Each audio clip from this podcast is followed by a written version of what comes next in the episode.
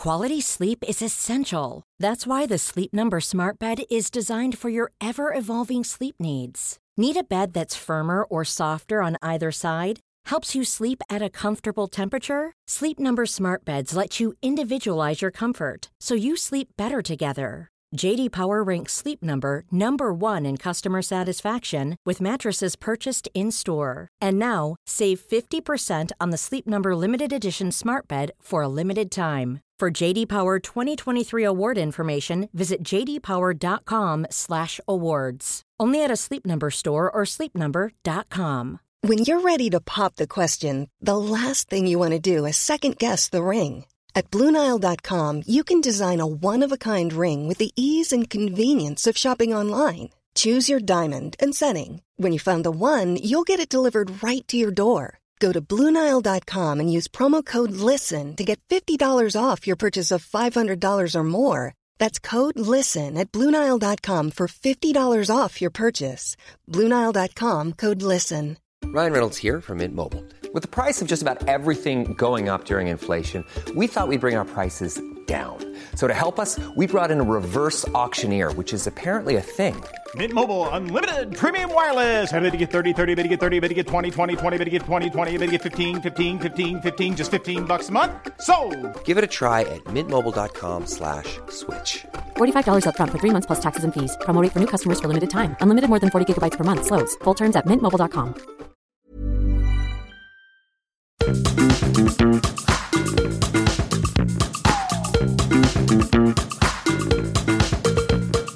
This is Reasons to be Cheerful with Ed Miliband and Geoff Lloyd. Hello, Hello, how are you? fine. And we're on the next stage of our journey through understanding the climate crisis and the COP and really why it matters. And, you know, in this uh, COP 101, Not as in Room 101, but as in, you know, the beginner's guide to, yes. I don't know why it's 101, but anyway, leave that to one side. Um, in COP 101, we've gone through the history of the climate crisis and sort of when it emerged and the role of the COPs in that. Then we've got into the science and the effects on vulnerable countries, which we heard last week. And this week, we're into the politics, Geoff. I have two Yep. things to say. Number one is you're getting so passionate about this, you're gesticulating a lot, and it was reminding me of Magnus Pyke, who I used to see on television when I was uh, when I was a boy.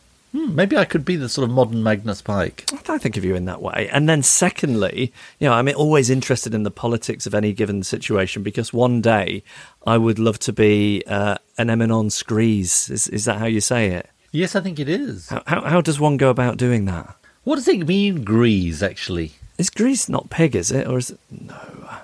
I don't know, but is, are you kind of. If you're an eminence grise, are you, are you the, the power behind the power? Are you whispering in the ears of people striding the corridors of power? Are you the puppet master? This, this is how I'm seeing myself. You're an eminence. You're an eminence. Thank you. Yeah, and and so we're talking to some really fantastic people. Um, Pete Betts, who was chief negotiator for the UK for a long time, including when I was the climate change secretary. He's the man who rang me when I was standing in my pants as the Copenhagen summit was going down the toilet and said, You've got to come and try and save it from going down the toilet. Uh, we'll be talking to Pete about the COPs and you know what we're looking for from COP26. Then environmental lawyer, activist Farhana Yamin. She works with lots of the vulnerable countries, talking about what uh, needs to happen. And then we, we heard a bit of from him last um, week, but we'll be hearing from Saleemul Huq. So that's what we've got coming up. While you were just telling us all that, I googled Grease. It's grey. The reason I said pig was it's uh, it's it's pig in Swedish. And what's eminence then? it's probably some kind of eminence. I'm guessing. Well, you're at least one of those two things. Now, on the subject of politics, I have another COP question to ask you. In terms of the world leaders and the negotiating teams that go there, does does stuff actually happen and get decided at the COP itself? Or is it like these G7 and G20 summits can sometimes be, where you get a bunch of presidents and prime ministers and politicians lining up on a lawn and having their picture taken? Well, that's why I hope Boris Johnson is listening to this podcast because, um, you know, it isn't a big glamorous photo opportunity where you sort of put your thumbs up and just say, you know, hurrah. Right. I mean, Well, you know he won't go of- now that he has. He's heard There, that. there's quite a lot of hard work involved, and, and it is really complex and fraught. And look, it's a bit like 193 dimensional chess, if that's the thing, because you've got 190 something countries, and it's got to be agreed by unanimity. Wow.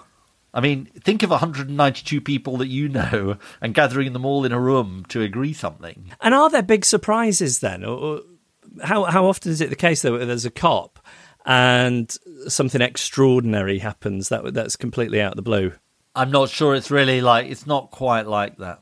Okay, okay. It's not quite like that because probably by the time they get to Glasgow, countries will have said what their pledges are, mm. and they'll be haggling over some really important issues.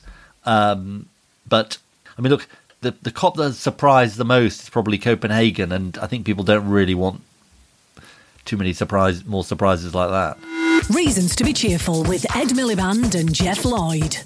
We're going to start by hearing more from Pete Betts. You may remember that in our first COP episode, Pete explained that this is the most important COP since the Paris Agreement in 2015. And he told us that under the Paris Agreement, countries made initial commitments to reduce their emissions, but that they were nowhere near enough to put the world on track to limit warming to 1.5 degrees. So, countries also agreed to come back every five years with more ambitious emission targets to try and close this gap. Glasgow is the first COP after that five year deadline. And so we'll be asking Pete what a good outcome of this COP would look like. I bore you rigid, even now that you don't work for me anymore, uh, by talking to you about gigatons. So I think it's time to bore our listeners rigid too. Um, I mean, basically, to impress people at a party, um, uh, here's here's the thing you need to know, and basically, you don't need to listen to the rest of the podcast. You just need to know this: the world is on track. What was on track in its pledges at Paris to have 53 to 55 gigatons of uh, emissions in 2030, including the Paris pledges, which is about three degrees of warming, bit less. To have two degrees of warming, the world needs to be at 40 gigatons in 2030, 41 gigatons, sorry. And to have one and a half degrees of warming, the world needs to be at about 25 gigatons. This is a UNEP emissions gap report, bedtime reading for all the family. So the thing I oppress you with Before you ask that question, can I just say, since you've started bringing this up at parties, have you found that you're invited to fewer and fewer parties? I, I have ra- rather actually. Strange, I've been, that. yeah, it's interesting, isn't it? Anyway, how close to one and a half degrees to that 25 gigatons? How close could we get to that kind of outcome in Glasgow? I, I was going to be wary of getting to numbers, but you've done it. So, so the, the one and a half degrees to get to 25, 24 gigatons, it's about 29 gigatons of additional abatement compared to what we have at the moment. So we've got to more than halve emissions from where they are today and achieve 29 additional gigatons, billion tons of abatement. We've got pledges or commitments from the big developed countries. Now, those countries, particularly the US, have not done enough in the past, but they are, you know, arguably at the top end of, of what we thought was possible. So we've got the Americans committing to reduce by 50% by 2030. The EU's at 55. The UK is doing 68. Japan is 46 and Canada's 40 to 45. Now, these are top end of what we thought was doable. If you add all these additional abatement up from these additional commitments, it's about three gigatons set against that 29 that we need. So we're not going to get much more from those countries. So, you know, what the big emerging economies do is crucial. And at the moment, the, the big emerging economies are, some of them are contesting the very notion that they should increase their ambition at all. The Saudis, the Indians, and the Chinese to some degree are pushing back on the whole notion they should raise their ambition. Just to interject there, Pete, it's just worth underlining this that the developed countries, in my view, uh, I think the numbers say they have, the, the, like America hasn't done enough. Their 50 isn't enough. But even if America did more, we can get some more gigatons out. But China is like massive in this. So like 28, 28%, isn't it, of total greenhouse gas emissions. What China does, if 2030 is the absolute like key moment, uh, what kind of reductions we've had by 2030, what China does in the next decade is absolutely massive, yeah? Exactly, exactly right. It's bigger than the entire G7. And of course, you know, China will think rightly that developed countries, particularly the US, have not done enough in the past. They will point, you know, to some degree rightly that they still have a lot of poor people, you know, but still what they do matters more and their current commitment is to peak their emissions before 2030 most analysts think Chinese emissions will peak anyway before 2025. So, you know, they've got a very modest target. And if they were to announce something ambitious, could be a game changer. It's not going to deliver 29 gigatons, but it could deliver a lot more. I mean, there are reasons why it might be in China's interest to do more. You know, they are suffering the impacts of climate change themselves. You know, it's getting cheaper for them to do this, just as it is for us with renewable energy falling in price and so on. They want to capture these new industries, producing solar panels and so on, and they do care about their international reputation. So you can see why there might be reasons that President Xi might decide to do this, but there's also these other factors which hold them back. Uh, and, and Pete, talk to us about the other gigatons. So you've got the developed world, do a bit, can can make a bit of a difference. China, big difference.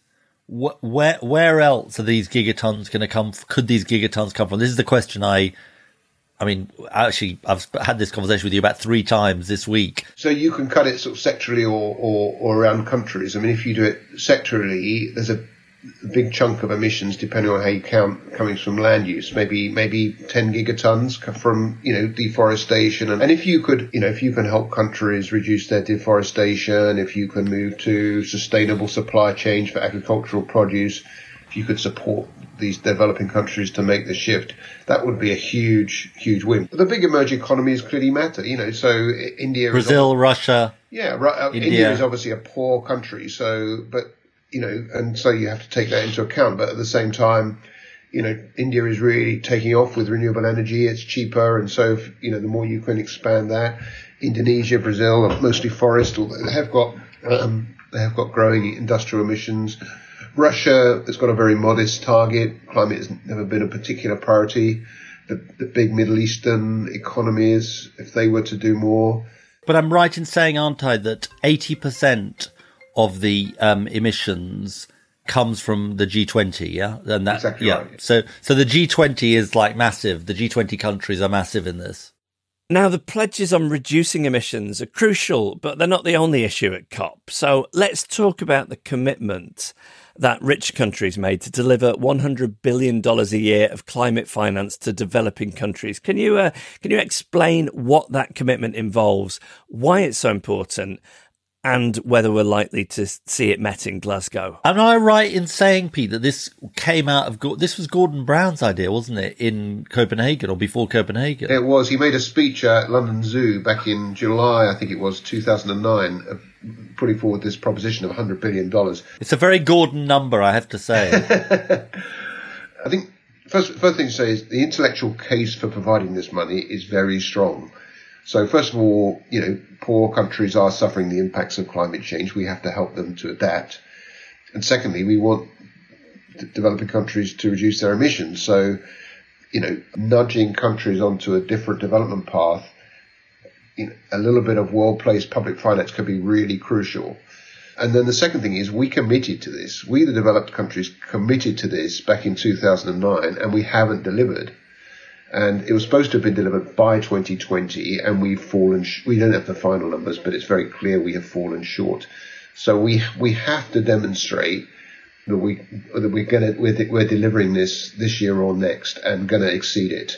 And you know we've had some big increases in pledges of finance from some of the developed countries, but we need more. We need to show well before Glasgow that we you know, we've met this pledge, and it's a it is a trust issue. But there there is a positivity around this that it will happen. I think we will get there. Yeah, I think I think the target will be met. I mean, it's worth saying, isn't it, Pete, that this hundred billion was conceived at London Zoo or before London Zoo. I mean, since then we've become much more aware of the scale of devastation that is going to be caused to many developing countries and adaptation that is going to be necessary. I mean, some people say 300 billion by 2030. We've got massive COVID problems in developing countries, including significant vaccine shortage. So, I mean, there's a case for overshooting this, isn't there? Really, I mean, to to really build trust. I think you're right. I think you're completely right. And uh, and for, for overshooting in the years after 2020, but also in Glasgow, we have to sort of set out the framing for negotiating a new goal after 2025. And I imagine that there'll be pressure, rightly, for that goal to be higher. But I do think you're right that the sort of anger in the developing world is a big risk for the COP you know, there is a lot of anger about the impact of COVID, which, you know, whereas we've been able to borrow our way out of this, um, they haven't. You know, so it's it's it's a health crisis, it's an economic crisis for them, and now they can't access vaccines. You know, I think there's a lot of uh, there's a lot a lot of anger and mistrust in developing world, and it could well spill over into the COP in ways that could be quite hard to handle. Can I ask you about this concept of loss and damage? Could you explain that to me? And and uh, from what I understand, it's very a, a thorny one. Um, talk to us a bit about why why that is and um, what we can expect at Glasgow.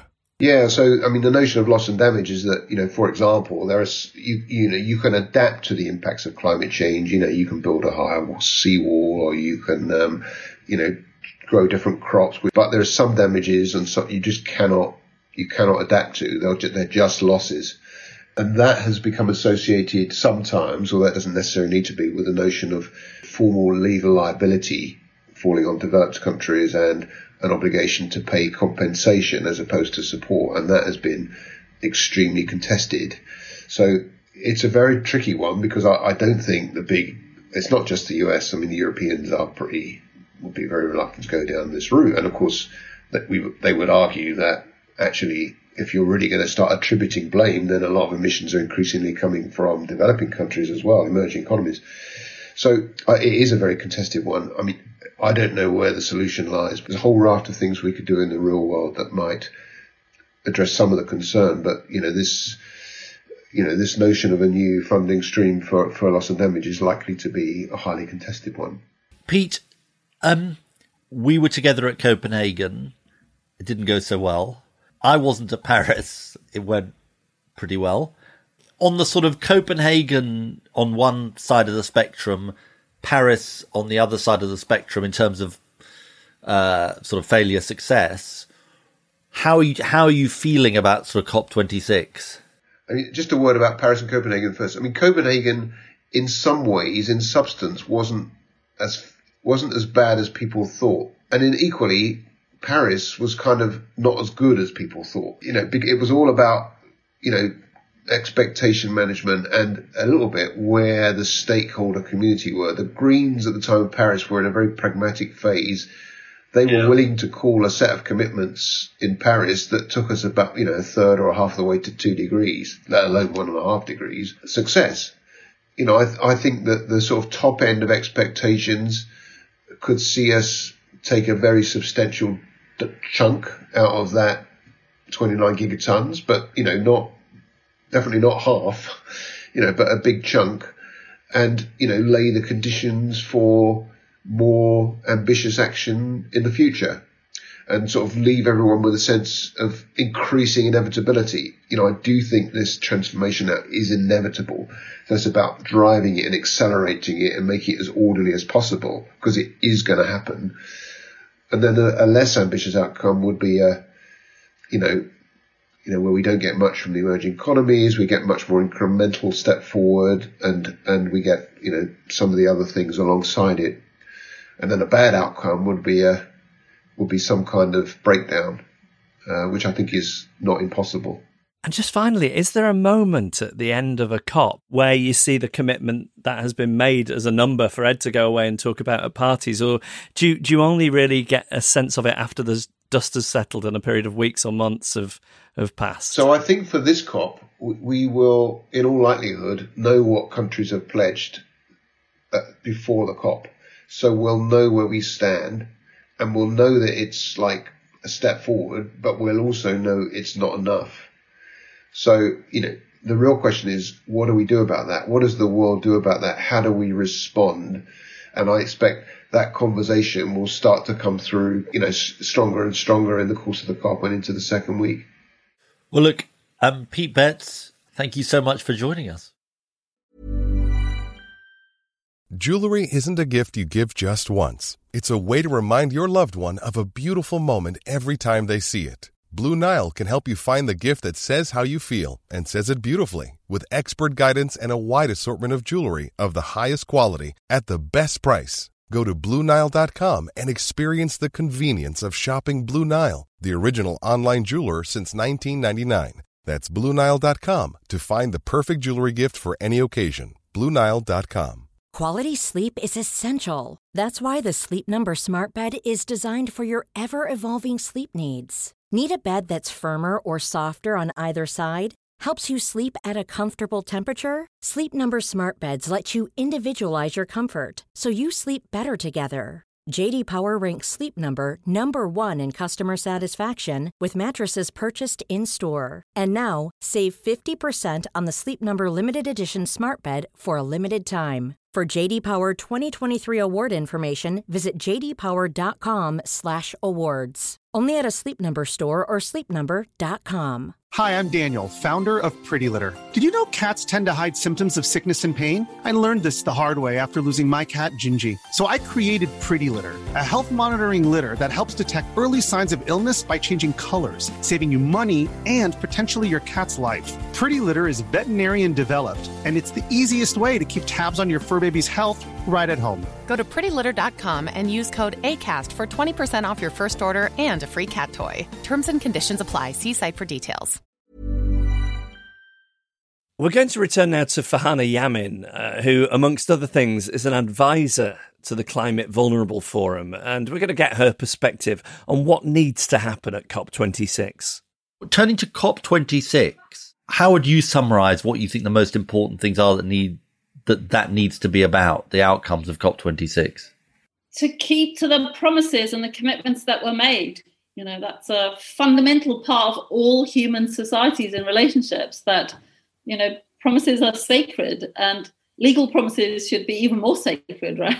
And actually, what this COP is about is about whether in the richer countries, the US, the EU, the Canadas, the Australias, whether they will keep their promises that they made back in 2009 when you and I were uh, 10 years younger. Um, and one of those is to deliver the 100 billion by 2020, which was in fact last year. And uh, that has to be delivered. It should have been delivered already. You know, it's already 2021. There was promises to ratchet up ambition, you know, because we knew that we were always falling behind the science and the emissions pathways. And so we have to commit to catching up because we said we would catch up. And you're an advisor to the Climate Vulnerable Forum. I think it's worth saying to our listeners the really important role that vulnerable countries have played in pushing ambition, for example, around 1.5 degrees. So, so perhaps you can explain what you what we mean by climate vulnerable countries, and and and how we can put their needs and voices at the, at the heart of the COP. The the Climate Vulnerable Forum are uh, 48 countries that convene at the minister and heads of state level. Um, and they're mainly small islands, you know, from the Marshall Islands to Bangladesh, most of the Latin American countries. So these countries don't have that much clout, you know, internationally. They don't have huge economies. They are small players and they band together. And what's really interesting, Farhana, sorry to interrupt, is is that you know, two degrees was for a long time seen as the quote unquote dangerous tipping point and the objective for the world. It was the vulnerables who pushed 1.5 into Paris. And it's very interesting listening to John Kerry recently. You know, you can criticize the US for still not doing enough and, you know, have being so late to the party and all that. But 1.5 has now become the sort of central focus of the US administration. And the vulnerables have moved the debate, haven't they? Yeah, yeah. It's taken a decade. So the die in the ditch issue for the, the climate vulnerable in Copenhagen, which was 2009, was a reference to 1.5. They refused to sign off on those um, on the COP decision then, you know, uh, at that time. Uh, so this is 11 years ago, And uh, 11 years ago, the scientists had already alerted the world that actually two degrees was not safe at all for vulnerable countries. So these countries were relying on science, you know, and we've won the science battle. You know, uh, we're here to celebrate actually the achievement and to build resolve and courage for every, everyone listening because there's a lot of like, oh, let's give up. It's too late. We're so close to this target. Let's all give up now. And it's like, dudes, we could have given up. We were told to give up 10 years ago. It's, we're not going to give up now. You know, this is what these countries say. Farhana, how, how can people ask us to give up our own existence? Would you do that? And it said, no, it's not even a, a question that crosses anyone's heads. And and you've you've um, made reference to this already, Farhana, but it's just worth underlining it and get, and maybe you could expand upon it. You know, mitigation, reducing emissions is absolutely vital, but for lots of the countries that you work with, it's as much about the loss and damage they're going to face, uh, how that is going to be paid for, uh, adaptation, all of those things. Just talk to us about that and also what it means sort of on the ground in reality. Look, you're seeing you know, pictures from Germany, you know, it's a little bit closer to home. We've had flooding in this country, you know, several times now. It's easier to understand, you know, what happens when you see people that live and speak and uh, are housed in homes and stuff like you. And what is happening is that many times over, and most of the time it's not reported here. So millions of people are subject to flooding millions of people are already displaced. Millions of shops livelihoods businesses literally go, go down the drain or float off. And people have to start from scratch. And they don't have deep pockets and they don't have angela merkel who is you know essentially bailing out and supporting those who've been who've been uh, caught out just as our government does as is right as is right. You know when when people suffer these catastrophic uh, uh, problems um, and they may not have insurance. They often have insurance in these countries, but insurance doesn't always cover everything. They certainly don't have insurance in many of the countries that we are speaking of. Insurance isn't provided. It's not that you can afford it. There's there is no insurance. You know, no one will insure losses of that kind. So that's what they've been campaigning for. And in fact, in the 1992 convention, you know, we had a reference to insurance put in by the island states in 1992 so they've been asking for different insurance mechanisms to be set up. They have been at the forefront of demanding, you know, financial sort of solutions. They haven't been asking for handouts. They've been saying, let's collaborate and should damages happen, let's create a system that works for us. And that's what they're also going to be demanding at this COP. They're coming here for justice and solutions. They're not coming here for, to make us feel bad or guilty. They just, you know, they just want to survive and thrive, really. Now, this COP is in Glasgow, which means the UK has the presidency. Do you want to give us kind of a school report on how the UK government is doing going into the COP and whether you feel that we are showing leadership here in this country? Look, the, the UK's own assessment of itself is highly inflated and it's not, you know, it's not what the rest of the world necessarily is is in agreement with. So it's true that we phased out uh, coal power, but actually, uh, you know, we re- rely a lot on gas, and we're still, you know, hugely exploiting our oil. We're about to grant a new license to a, a, an oil field just off of Scotland. We were about to open a coal mine. This is what the world saw. It's like oh, you're no longer you're you're apparently going net zero, and you're telling everyone that we need to get ourselves off fossil fuels, but here you are digging out coal and about to grant a new oil license. We're um, so I don't think other countries see us as quite the model that we, you know, are saying that this government is saying.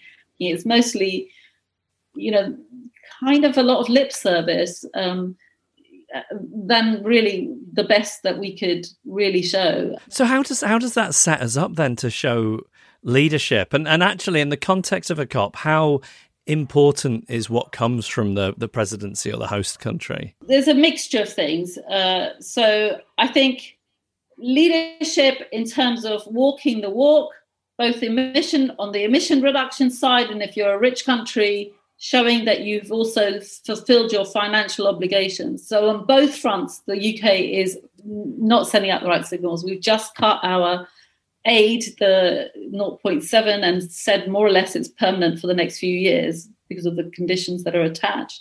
We're not able then to goad other countries to step up if we're not stepping up in that same way. So that really does matter. Uh, um, uh, I think the diplomatic and the technical skills, you know, the ability to listen and be a honest broker, all of those are great and important. But at this particular COP, you know, that's not what we're looking for. We just need action and we need the delivery of those promises. You know, that's that's all that matters. Actually, the delivery um, is is needed to establish the trust, and that's where the UK is falling short. I'm afraid. Finally, we are talking again to Saleemul Huq, Director of the International Centre for Climate Change and Development in Bangladesh. Saleem, just a few months to go now, and what is your sense of how the preparations for the COP are going? Well, I'm I'm very hopeful. I remain very hopeful. You know, I, am uh, one of the few people uh, who have been to all 25 COPs uh, so far. So, you know, I have a long track record of the COPs. I, I, don't go as a negotiator; I go as an observer. What's your memories of Berlin, Saleemul?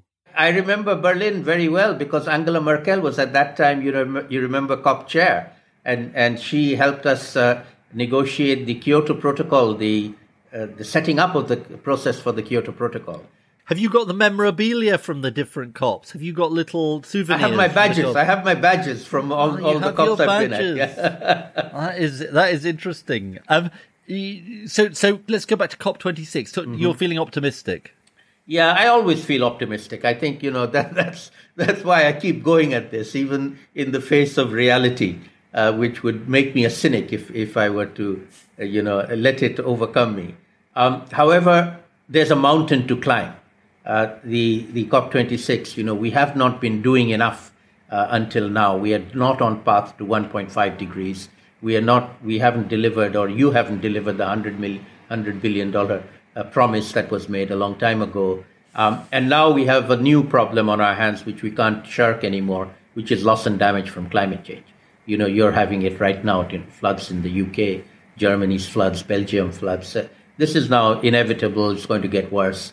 Uh, we have entered what I call the era of loss and damage from climate change. And, and in the negotiations, as you know, this has always been a very politically sensitive issue, which has to shed its politics and be taken seriously by everybody going into COP26. So you said earlier you'd been at the every one of the 25 previous COPs and I think you previously had said that the COP processes were no longer fit for purpose. Where where are you now on this COP sort of question? Sure. So let me let me give you my um, my argument for that. It is that I feel that COP21, with the Paris Agreement, uh, is sort of the pinnacle of the achievements of the UN Framework Convention process. We have an agreement we will keep temperature below 1.5. The rich countries will give 100 billion a year to the developing countries. The agreement is there. All countries have agreed. So now we need to be implementing what we have agreed. There's nothing new to agree in COP26. It's just reviewing progress or lack of progress. And so what I think the COP should become is what I call inside out COPs, where it's not about negotiating what to do, but about implementing what we've already agreed. And we should be giving center stage to anybody who's doing things a country doing things, a city doing things, a, a mayor doing things, a company doing things, the implementers. The Paris Agreement needs to be implemented by everybody, not just governments. And so, implementation of what we have already agreed. We want implementation by everybody to be a center stage and celebrated and given to the media. Whereas, you know, what happens in the COP, the media just focuses on negotiations into the late night on arcane wording and commas that nobody outside even understands. You, are a veteran of this, you've seen it yourself. Uh, you know, that, that's not fit for purpose anymore. Uh, you know, the negotiation should be in the back room, and the front rooms, the center stage, should be implementers, people who are doing things. Isn't the fundamental problem this, which is we've ended up with a a process which has got us somewhere because it's got us a high level ambition to keep global warming to 1.5 degrees. And it's got a process for countries providing their voluntary, nationally determined contributions, the, the, the efforts they're willing to make. But we don't really have an easy way to close the gap between the high level ambition and the adding up of the pledges. Absolutely. And the only and the only thing we have really is public pressure, and that's why I sort of think these cops do have a role because it's a sort of embarrassment um, forum to try and embarrass world leaders. Absolutely. I mean, embarrass is maybe the wrong word, but put pressure on world leaders to say you've got to step up. Yeah. Well, I agree with you entirely, Ed. I, I would, in fact, use a stronger word. I, I, I would say name and shame. You know, we, they, every country agreed six years ago, 2015 Paris Agreement, to do things you have not done it. If, if you have not done it and you're not on track to doing it, we should be shunning you. We should not be, you know, welcoming you and allowing you to peddle more uh, promises that you don't intend to keep. There are bad faith negotiations. I'll actually name a country, Australia. Australia it, is not negotiating in good faith. They have no intention of implementing the Paris Agreement. They are just a spokesperson for the coal industry in their country, and the, that they're not the only fossil fuel uh, uh, uh, representing country, as you know, in the negotiation. There's several of them. Time to name and shame them. You know, they, they are they are impediments to the process, and they're beyond embarrassment. By the way, you know, they don't get embarrassed. They need to be pressured in a much more significant manner. Can I ask you about the U.S. and China in that context? How do you rate? the efforts of the Biden administration, the decision to offer a target of 50% reductions in emissions by 2030 compared to 2005? And what about the China and, and the prospect there of them showing the kind of ambition in the near term that is required? So those two countries are absolutely key. They they need to be talking. The two countries need to be they are the key. If those two countries cannot agree to take us forward, then we're in big bad shape. They are the key uh, to unlocking everything else. Um, and I remain optimistic. I, I think they will see the writing on the wall and they will do the right thing. You know, China is investing heavily in renewables. It, they're, they're by far the biggest uh, investor in the renewable. They're going to lead the world in renewables going forward. It's a, it's a, you know, in their own interest to switch as quickly as possible from fossil to renewable you know they're reluctant to do that they have a lot of coal etc these are all arguments but you know one of the good things i'll, I'll share with you Ed, that i see happening both in china and india these are genuine debates in the country on what is the best way forward for china and for india. Uh, there are people saying you know we have cheap coal we should use it. And then there are people saying no why? We should be going for renewables. So these are good debates to have and and they should come out in in favor of doing what's best for their own citizens and their own countries, which I believe is investing in the renewables. Now, Saleemul, we met at the ill-fated Copenhagen uh, summit. Um, are you going to be in Glasgow? Do you think that's going to be possible, COVID-wise, and so on? Well, I had, uh, having been to 25, I thought I would retire after 25. Uh, but I, I think Glasgow is going to be very important, so I will try and get there. I have registered. I have uh, observation observer status. Hopefully, with the COVID situation, I'll be able to travel and make it to Glasgow. So yes, I, I plan to go and I look forward to being there. Well, fingers crossed, I'll see you there. Saleemul Huq, it's been real pleasure to talk to you. Thank you so much. Thank you. Look forward to seeing you. Send us your ideas or suggest a guest for a future episode. Email reasons at cheerfulpodcast.com. Find us on Facebook or tweet at cheerfulpodcast. I should mention that you can head to our website, cheerfulpodcast.com, for more information on these episodes and COP26 itself. Next week is the final episode of this summer mini series. We are going to be talking to activists about the role that the climate movement is playing in putting pressure on world leaders at the COP. We should thank our guests, Pete Betts, Farhana Yamin, and Saleemul Huq. Emma Caution produces our podcast. Joel Pierce does all the research and finds the guests, supported by Joe Kenyon at Goldfish. Gail Lofthouse is our announcer. Ed Seed composed the music. James Deacon made our idents. Our artwork was designed by Henry Cole. He's been Ed Miliband. I've been Geoff Lloyd. And this has been your guide to COP26 from Reasons to be Cheerful.